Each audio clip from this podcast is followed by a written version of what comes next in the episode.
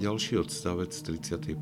homilie, v ktorom svätý Izak Sírsky predkladá text napísaný istým mníchom, prináša nové výzvy pre duchovný život.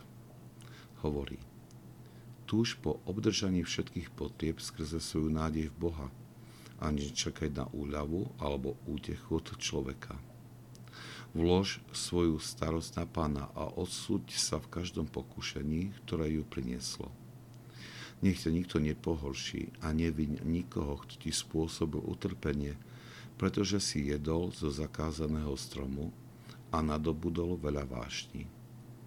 Radosne príjmi trpe skúšky, ktoré tebou na chvíľu násilne zatrasú, ale potom prinesú sladkosť. V týchto slovách môžeme nájsť určitú duchovnú zákonitosť, ktorá je vždy prítomná v duchovnom zápase.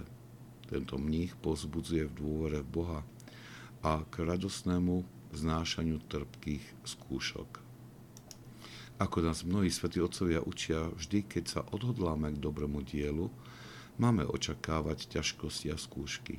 Boh vždy berie naše rozhodnutie k dobrému dielu vážne a prichádza nám na pomoc.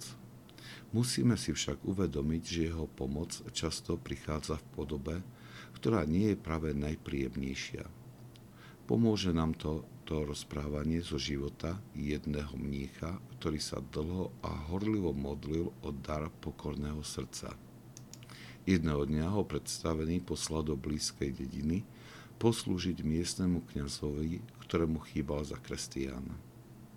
Mních sa pripravil na všetko, čo bolo potrebné pre bohoslužbu. Keď však prišiel kňaz, veľmi prísne ho pokarhal pred všetkými ľuďmi. Na ceste naspäť ten mních sa modlil so slzami. Pane, prečo? Prečo som musel zniesť túto nespravodlivosť? A z hora zaznel hlas. A či si ma dlho neprosil o dar pokory? Neviem, aký je pomer medzi skúškami, ktoré dopúšťa náš dobrý Boh a tými, ktoré sú iba dôsledkom pôsobenia našich vášní. Každopádne nerobíme chybu, keď k ním pristúpime spôsobom, ktorý nám udáva citovaný text.